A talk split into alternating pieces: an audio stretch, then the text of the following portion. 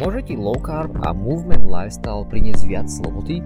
No, priateľ môj, vítaj v tomto podcaste. Dneska sa budeme baviť o tom, ako povedzme, že optimalizovaný životný štýl, ktorý sa ti podarí dosiahnuť v nejakom horizonte času, ťa môže vo veľkej miery oslobodiť od tých mnohých vecí, ktorý nazvime to, že musíš otročiť dneska. Čiže poďme si definovať to, že kto je to vlastne slobodná osoba a prečo môže mať aj slobodný život v rôznych otázkach, ktoré sa týkajú starostlivosti o telo, v ktorom musíme žiť, nové telo nedostaneme, keď si ho raz pokazíme, budeme v musieť prežiť celý život. A toto nechceme, pretože to je automatická strata slobody, do veľkej miery aj schopnosti sa realizovať na tomto svete a v tomto krátkom živote. Čiže od čoho by mohol priniesť tento typ životného štýlu slobodu? Napríklad v tom, že nebudete musieť rátať rátať svoje kalórie a všetky tieto veci, ktoré sú pre mnohých dneska nevyhnutné na to, aby si ustrážili nejaký matematický výpočet, ktorý ich trápi, že či sa stráfajú do nejakých čísel a takýchto vecí. A za chvíľku si povieme, že prečo to není podstatné,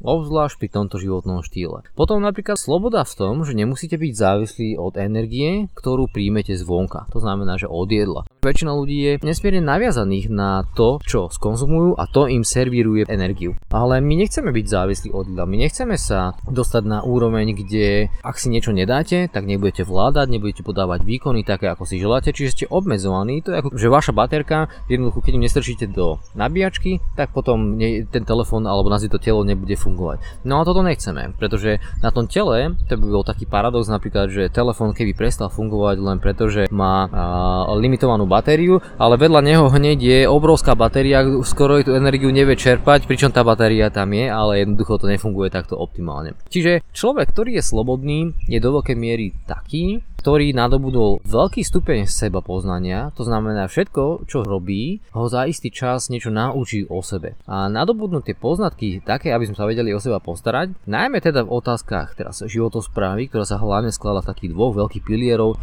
a to je vlastne výživová sloboda a pohybová sloboda, sú veľmi spolu prepojené a obidva veľmi dobre prispievajú k tomu seba poznaniu. Tak dneska si povieme aj k téme výživa, aj k téme pohybu nejaké také myšlienky, ktoré vás môžu inšpirovať inšpirovať sa aj rozhodnúť pre tento životný štýl. No myslím si, že pre vás najviac bude zaujímavé práve to s tými kalóriami, pretože to je taká téma, ktorú trápi mnoho ľudí, rátanie si kalórií, zaznamenávanie si do nejakých kalorických tabuliek, do nejakých aplikácií a tak ďalej, kde na konci dňa pekne uvidíte, koľko ste skonzumovali kalórií, či to je povedzme v norme toho odporúčaného nejakého spektra a keď chcete chudnúť, musíte mať menej kalórií, čiže ich budete obmedzovať, reštrikcie a tak ďalej. A potom sledujete, aký máte pomer svojich makroživín bielkoviny, cukry, tuky a prípadne vidíte, že z čoho ste tie jedla zložili, koľkokrát ste za ne jedli a tak ďalej a tak ďalej. No a teraz, v čom je tento prístup, nazvime to neslobodný? Prvom rade v tom, že neustále myslíte na to, že poďme logovať, čo všetko treba zaznamenať, aby sme si na konci dňa urobili takú bilanciu, že či sme to správne trafili alebo nie, alebo že či sme dali o x kalórií menej, prípadne už v podstate dňa sa regulujeme. To je ako keby také neustále sa psychické napínanie, to znamená, že tú kognitívnu energiu, ktorá by inak mohla smerovať nejakým činnostiam, ktoré sú možno pre vás prospešnejšie, viacej sa rozvíjať v nejakom inom sfere, tak túto kognitívnu energiu smerujete do niečoho, alebo smeruješ do niečoho, čo uh, nechcem povedať, že není v tomto momente dôležité, má ťa to niečo naučiť, ale má to nejakú konečnú cieľovú stanicu, do ktorej keď dorazíš, už potom viac tieto nástroje a veci nebudú potrebné. Nezavrhujem sledovanie si kalórií alebo zaznamenávanie si týchto vecí, obzvlášť keď sa ti niečo nedarí, je to veľmi užitočný nástroj, nazvime to na demaskovanie niečoho, čo nerobíš dobre. Lenže predstav si, že vieš, čo máš robiť, aj to robíš, ale ten výsledok ti neprichádza. No tak potom do toho vstupujú úplne iné parametre, pretože není kalórií ako kalória a keď budeš jesť denne 1000 kalórií alebo 1500 kalórií zo sladkosti, sacharidov, lentiliek, proste hlúposti, asi na tvoje telo to bude inak vplývať, ak si dáš 1500 kalórií povedzme nejakých vnútorností, z nejaké pečienky, z nejakého mesa, nejakých vajec, slaniny a tak ďalej. To sú dva diametrálne odlišné prístupy, napriek tomu, že tá kalorická nálož môže byť úplne identická. To znamená, že to telo, tá hormonálna odpoveď tej prvej verzii, tých príliš veľkého objemu cukrov a v tej druhej verzii a toho príliš objemu aj tukov, táto telo sa úplne inak správa a adaptuje. Ale čo sa deje vlastne v tom našom životnom štýle je, že ako náhle prechádzate na low carb, začne sa odpájať váš zdroj energie od externého jedla. To znamená, že ten pocit, ktorý máte v mozgu, mentálny fokus, to, koľko vládzeš na tréningu, to prestane sa návezovať na to, že či si niečo zjedol alebo nezjedol. To znamená, že potom nastáva zdravý pocit hladu, kedy, keď si na cukrovom režime alebo príjmaš príliš veľa sacharidov, tie sacharidy zásadným spôsobom ovplyvňujú nielen teda tú hormonálnu stránku, ale aj metabolizmus tvojho mozgu. A metabolizmus mozgu znamená, že on do veľké, vlastne na 100% je v tomto režime závislý na glukóze. Ako náhle začneš glukózu obmedzovať, začneš treba čiastočne hľadovať alebo nebodaj príjmať viacej tukov, tak v tom momente mozog tvoj začne štrajkovať. Jemu tam vznikne medzera energetická, ktorú nevie pokryť zatiaľ povedzme z nejakých ketónov alebo taký, takýto molekúl, pretože z membránu mozgu len tak niečo neprejde. Tým pádom vlastne ten mozog, ak mu vznikne príliš veľká medzera energetická a nebude ju vedieť uhradiť z tej glukózy, pretože tu si povedzme, že obmedzil alebo obmedzila,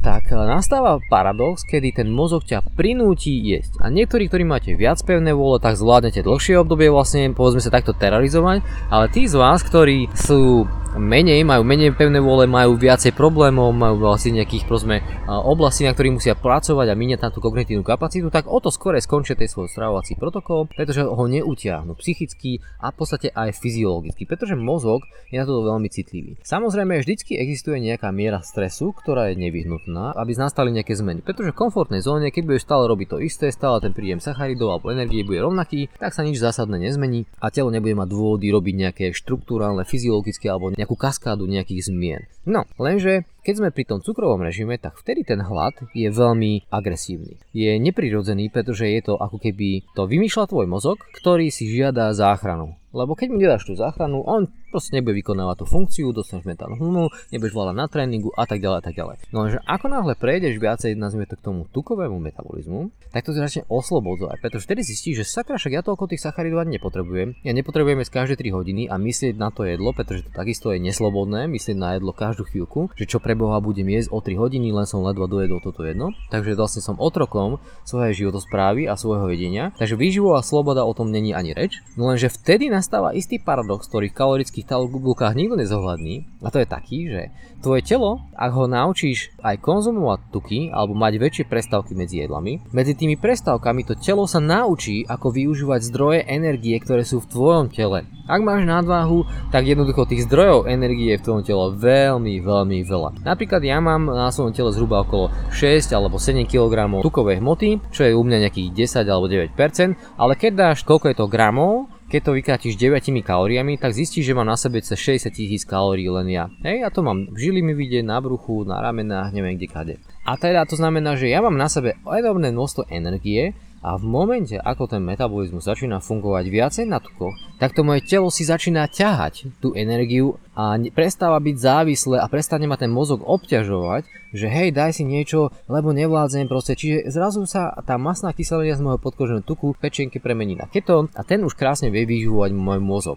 Ale to sa bez toho mierneho stresu nedá. Ale tam nastávajú aj opačné extrémy, že ak začneš na pilu príliš tlačiť, nebudeš väčší hrdina, keď budeš viacej hľadovať a budeš svoje telo príliš stresovať, pretože ako náhle ten metabolizmus začne fungovať, nazvime to optimálnejšie na tých tukoch, už tá otázka hladu je taká, že to je skutočný hlad, ale väčšinou to neprastavuje tento hlad niečo, že potrebuješ cukry, pretože od cukrovej zdroje energie si už odpojený a nepotrebuješ to, ten kohútik stále otvárať a zatvárať, pretože nie si na tom závislý. Ale ten hlad začína byť presným, ako keby zdravým odrazom tých skutočných podrieb tvojho tela, ktoré to svoje telo ako keby seba poznávaš alebo spoznávaš. A väčšinou je to komplikácia alebo potreba príjmu bielkovín. To znamená, že ty potrebuješ nejaké aminokyseliny na zregenerovanie svojho svalstva, obzvlášť keď proste fyzicky trénuješ, asi aktívny a tak ďalej. To znamená, že ten hlad začína byť taký skutočný, triezvy a takou skutočnou potrebou na, napríklad na regeneráciu. To znamená, že v takom prípade nemá zmysel, keď sa zrazu ráno zobudíš a hlad nepociťuješ, tak to znamená, že tvoj metabolizmus v danom momente sebestačný. Hej, a už keď ti funguje ten tukový metabolizmus, tak vieš, že kľudne podržíš a trošku začneš pociťovať hlad, napiješ sa vody, zistíš, že vlastne to ani nebol hlad a je to všetko v poriadku. Ale niekedy ten hlad je naozaj taký výraznejší a vtedy to netreba ignorovať a netreba sa hrať na hradinu, že teraz ja tak mám držať 16 hodín denne proste čiastočné hadovanie, tak to proste dodržím do bodky. To je tiež nejaká forma neseba akceptovania alebo neseba spoznávania a to není rozumné. Treba proste ten hlad akceptovať ako nejakú skutočnú potrebu. Už to telo nešpekuluje, nemýmíža, mozog to nerobí len preto, aby uspokojil nejaké svoje cukrové cravingy alebo proste nejaké potreby. A tým pádom má zmysel si niečo naozaj dať. Tak máme spraviť si nejakú praženicu s nejakým, ja neviem, šunkou, prípadne slaninou alebo niečo, prípadne si spraviť nejaký shake so smotanou, s nejakým kvalitným proteínom alebo čokoľvek, nejaký smoothie, ktorý pomaličky vypiješ a prežuješ, lebo tie smoothie sú nie vždy najoptimálnejšie, len pretože je to tekutá výživa a ty potrebuješ trošku viacej dostať do toho trávacieho traktu aj slín, aby to optimálne prebehlo, aby to nebola nejaká zásadná chemická odpoveď. No a tým pádom Takýto človek sa stáva slobodným. Otázka výživy sa stane slobodným. Zistí, že nepotrebuje toľko jedla, že sa len pretláčal zbytočne jedlom navyše a, a ešte aj pred tréningom, len preto, aby si myslel, že vládze. To je taká krátkodobá, ako keby také krátkodobé videnie toho, že čo sa deje v tele. Jednoducho je potrebné naopak. Telo odpojiť od zdrojov energie, vytvoriť tú novú slobodu, vytvoriť to priestor pre jedenie možno jedenkrát za deň, čo je taká prirodzená fyziologická potreba a keď človek nebude jesť tých dvoch jedlách hlúposti, tak je to super. A obzvlášť ten hlad, ak sa trošku neakceptuje a, a nepoužíva v takých správnych množstvách, potom sa stane to, že na konci dňa po takom hrdinskom čine, nazvime to, a dlhom hľadovaní, potom zrazu sa človek neovládne a do seba našúpa proste aj také totálne hlúposti. A to je presne tá najhoršia situácia, ako sa môže stať. Urobíš niečo, čo svojmu telu po tej dlhých hodinách toho dobrého čiastočného hľadovania a častokrát aj protizápalových a iných mechanizmov, našupeš do seba niečo, čo je prozápalové, nejaké sladkosti alebo nejaké tupovidné potraviny. A toto, tomuto sa treba vyhnúť a radšej trošku z toho hľadovania ukrojiť a skonzumovať niečo, čo má veľkú hodnotu. To znamená, že toto je otázka oslobodenie sa, pretože v momente, keď sa bavíme ešte o tých kalóriách, na sa vrátim k tomu, tak predstav si, že cez deň alebo za celý deň príde iba večer, naješ sa povedzme po obede a potom až na večeru. A zrazu zistíš, že keby si to aj rátal, tak e, skonzumuješ povedzme o 500 alebo neviem 1000 kalórií menej, ako si potreboval. Lenže ako vieš, že tých chýbajúcich 1000 kalórií si už telo počas dňa prijalo a vytvorilo zo zlo- tvojich vlastných zdrojov energie? To znamená, že celá tá matematická poučka, že príjem začína padať vlastne na kolena a prestáva platiť. Alebo napríklad taký ďalší faktor, že keď si dáš vlákninu a častokrát, keď niekto skonzumuje príliš veľa vlákniny, tak tá vláknina môže ako keby tú energiu ešte viacej nazvime to spotrebovať na jej spracovanie, na, jej, na, na vyfermentovanie treba z toho tých masných kyselín a tak ďalej, lebo veď konečným metabolickom produktom a nerozpustené vlákniny nie je glukóza, ale je masná kyselina s nejakým krátkým alebo stredným reťazcom, čiže technicky mechanicky konzumuješ v podstate ako keby tuk. No a to sú vlastne ďalšie teda také vstupy, ktoré do toho prídu, že keď ti niekto tak iba povie, že no musíš prívať menej ako, ako vydáš a tak ďalej, no neplatí to vždycky, pretože ak náhodou začneš uh, fungovať na low carbe, tak automaticky tú medzeru si to tvoje telo prirodzene vyplní napríklad z tých tvojich vlastných zdrojov energie a to je to, čo chceš. Pretože to je ten, tá podmienka tej slobody a to je to, čo ti vytvára priestor pre myslenie aj na niečo iné ako len jedlo. No a teraz tá výživa je trošku taká zradná v tom zmysle, že to seba poznávanie v otázkach výživy nie je až také jednoznačné. A tam nie vždy si človek vie a hlavne nemá taký dobrý úsudok za tie povedzme ešte roky nevedomosti, že keď začnete prvé týždne a mesiace experimentovať, tak nie vždy si vie spojiť, že aha, tak toto keď som zjedol, tak to malo na mňa takýto efekt. Pretože niektoré tie efekty toho jedla ne, ne, sa ako keby rozprestierajú do horizontu povedzme, že 4 hodín. A ty za 4, niekedy si nevieš spojiť, že aha, ja sa teraz cítim preto, lebo som zjedol toto, do toho ešte vstupujú také veci, že keď skonzumuješ potraviny, ktoré ti zapálujú e, tenké črevo, tak ty môžeš mať z dlhodobého horizontu zapálené tenké črevo a dokonca aj tie dobré potraviny, ktoré by v tom normálnom množstve boli fajn, tak v tom zvýšenom množstve môžu v tom dlhodobom horizonte priniesť nejaké komplikácie. Poviem to napríklad, že No, nemám nič proti rezňu, práve naopak, rezeň je super, ale ako náhle ho pravidelne budeš konzumovať, takí, ktorí vyprážajú na nejakom rastlinnom tupom oleji, na nejakom slnečnicovom preboha, v nejakej fritéze, tak vlastne ty dostávaš do seba pro zápalu potravín, ktorý ti ten dobrý rezeň, ktorý keby bol vysmažený na masti bravčovej alebo na G masle, tak teraz dostávaš do seba pro zápalovú potravinu, ktorá ti rozpaluje tenké črevo a automaticky tým strácaš kontrolu nad svojim zdravím v budúcnosti. Ak to opakuješ, o to obzvlášť, ale to môže platiť aj pre mliečne výrobky, že sú dobré mliečne výrobky, veď prečo nie, ale nie každý máme trošku inú toleranciu na ich množstvo príjmané a keď sklzneš do roviny, že budeš príjmať príliš veľa bielkovín a tukov z mliečných zdrojov, tak takisto to môže viesť dlhodobého horizontu nejakým komplikáciám. paradoxne, teraz si prečítaj môj článok, ktorý som teraz naposledy napísal, je to, že aké existujú rôzne formy low carb a keto stravovania a že ktorá je z nich najlepšia a tam vlastne adresuje mnohé z týchto, nazvime to, problémov, pretože nie ide len o to, aby si si vyskladal povedzme nejaký optimálny pomer kalórií a nejaký optimálny pomer makroživín. Ide o to, že z čoho sú tie makroživiny zložené a vyskladané, pretože môžeš mať aj vegánsku alebo vegetariánsku verziu keto alebo low carb stravovania, môžeš mať treba viac mliečnú verziu, môžeš mať viac živočíšnu a tak ďalej. A v článku vysvetľujem nejaké ďalšie detaily. No, čiže výživa je trošku taká zradná, že nie vždy, keď to človek vie vycítiť, že to, čo robí, mu prospieva alebo neprospieva. Málo kedy to sa dá tak veľmi rýchlo a spätne uh, zobrať. Častokrát človek, zje nejakú hlúposť, tak do pol hodinu sa väčšinou dostaví nejaká mentálna hla a vtedy si to človek vie spojiť, že aha, ale tie aj dobré veci si častokrát človek spojiť nevie. No a teraz máme tu ten pohyb a pohyb je niečo, kde sa človek môže oveľa efektívnejšie spoznávať a je pohyb nevyhnutné, aby sme neustále uh, sa ním obklopovali a hľadali spôsob, ako sa viac hýbať, či už na tréningoch alebo aj v práci. Pretože žijeme v environmente, ktorý je chudobný na pohyb, kde vlastne sa málo pohybovej výživy dostáva do nášho tela, pričom my sme pohybové kreatúry, ktoré pohyb potrebujú veľmi na život, ale potrebujeme všestranný pohyb, nielen taký ten jednostranný a špecializovaný. Tá najhoršia vec, čo môžete sebe spraviť, je po celodennom dni ktorom ste sedeli v jednej geometrii si ísť zabehať.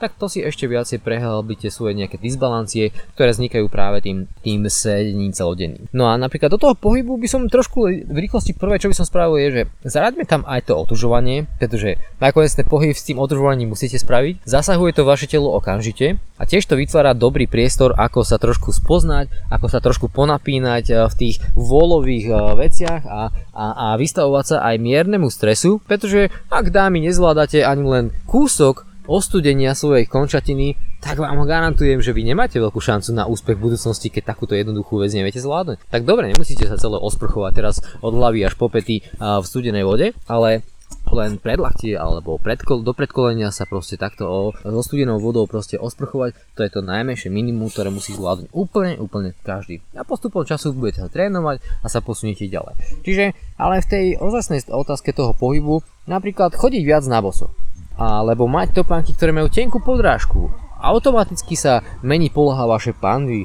automaticky máte väčší kontakt so zemou a, a vaše všetky technológie, ktoré sú va, na, vo vašich prstoch, vo vašej klembe, členkoch, tak sa začínajú stávať funkčnejšie. To je taká jednoduchá vec, ktorú keď urobíte, získate obrovské benefity. Ďalšia vec je napríklad uh, trénovať na boso alebo vyberať si rôzne typy tréningov, ktoré majú nazvime taký výživnú definíciu. Výživná znamená, že adresujete v tom tréningu všelijaké možné polohy, pohyby, výdrže a tak ďalej a nie je to len taká nejaká jednostranná činnosť. Čiže to všetko vám pomáha sa dostávať ako keby do bodu, kedy to telo začína pre vás byť takým nástrojom, lenže ten nástroj treba najprv spoznať, treba spoznať jeho také tie individuálne nejaké variability a v rámci tých variabilít si vytvárať nejaký mierny stres, či už otázka hladu, príjmu sacharidov alebo nejakého typu tréningu a tak ďalej, ktorý vlastne má posúvať niekam ďalej, lebo stres je dvojsačná zbraň. Keď je ho príliš veľa, tak už má negatívny vplyv. Ale keď je ho príliš málo, tak zase sa nezlepšujete, neposúvate ďalej. A preto tá miera seba poznania je veľmi dôležitá. To celé vedie teda tomu, že vy sami seba spoznávate a tým pádom sa niečo o sebe naučíte. A to je vlastne jediný cieľ tohto celého životného štýlu. Naučiť sa niečo o sebe a vďaka tomu sa stávať inšpiráciou pre druhých. Pretože nemá zmysel, aby ste že teraz plní načenia a vedomostí naštudovaných teoretických začali chodiť za ľuďmi a kecali im do taniera, že čo tam majú a prečo to tam majú a že to tak nemá byť, že to má byť úplne inak. No to je veľmi nevhodný spôsob, ako sa realizovať a kaziť život tým druhým, pretože oni nedospeli do toho štádia jednak ani seba poznania, a možno aj nejakého duševného bodu zlomu, kedy si povie, tak už do pekla dosť, už s tým niečo musí spraviť. Oni sa tam nedostali. My možno, že áno, a keď sa tam dostali, tak vám gratulujem, ale tých ostatných vy môžete byť mentorom a vtedy, keď oni prídu sami za vami a požiadajú vás o, nazvime to, že radu, že prosím ťa, ako to robíš, strašne ma to inšpiruje, čo robíš, vtedy to dáva zmysel. A dovtedy jednoducho buďte ticho a ušetrite si slova, radšej sa venujte niečomu inému a namiesto toho, aby ste sa s niekým hádali, že pre Boha, že, že toto to nemá byť a proste a na Slovensku, tak ako si vlastne každý muž neprizná, že by mohol byť aj zlý šofér, tak takisto si nikto neprizná aj v čítane dám, že jednoducho v otázkach zdravého stravovania nie sú si úplne istí, čo to je, pretože prečítaš si EMU a všelijaké bulváry a časopisy a tam sa formuje nejaký svetonázor o tom, že čo je to vlastne teda zdravá výživa, ale od toho, čo to v skutočnosti môže byť, sme všetci ďaleko, pretože vy sa môžete len vytunovať len vzhľadom na svoje telo a jeho individuálne veci, ale ten poznatok, tá znalosť, ten úsudok, to není niečo, čo sa dá preniesť na niekoho druhého, pretože takú domácu úlohu musí spraviť každý za seba a sám. Takže toto sú myšlienky, s ktorými som sa chcel s vami podeliť a to, ako tento životný štýl, ktorý preferujeme, nazvime to v skrátke low carb a movement lifestyle, môže byť pre vás nástrojom, ako sa oslobodiť, ako si vytvoriť slobodnú životosprávu, ako si vytvoriť telo ako nástroj, ktoré vás oslobodí od veľa mentálnej, nazvime to kognitívnej energie, ktorú následne spolu s tým nástrojom môžete použiť do niečoho, na čo vám veľmi záleží. No a ja vám v tom budem držať palce. Ahojte. Priatelia, mám pre vás dôležitú informáciu. Zostavili sme online rýchlo kurz, v ktorom môžete nájsť všetky dôležité informácie na to, aby ste si vytvorili optimálny životný štýl v otázkach strávovania, to znamená aj nakupovania tých správnych potravín v správnych obchodných centrách, ale aj v otázkach hýbania sa, či už za no extra time pri práci, alebo aj niekde na tréning. Zostavili sme ho preto, pretože sme cítili, že ľudia, ktorí sú okolo nás, častokrát, aby sme ich nezahlcovali tou, nazvime to informačnou toxicitou a príliš veľkým objemom znalostí, tak aby sme pre nich vybrali všetko to, čo je veľmi dôležité do praxe. To znamená, že konkrétne kroky s minimum teórie a teoretizovania, aby bolo možné menej kecať a viac konať a tým pádom mať aj výsledky. Čiže ak vás toto zaujíma, tak kliknite si na kurz.vladozlatoš.com a tam už nájdete viacej informácií. Pozdravujem vás.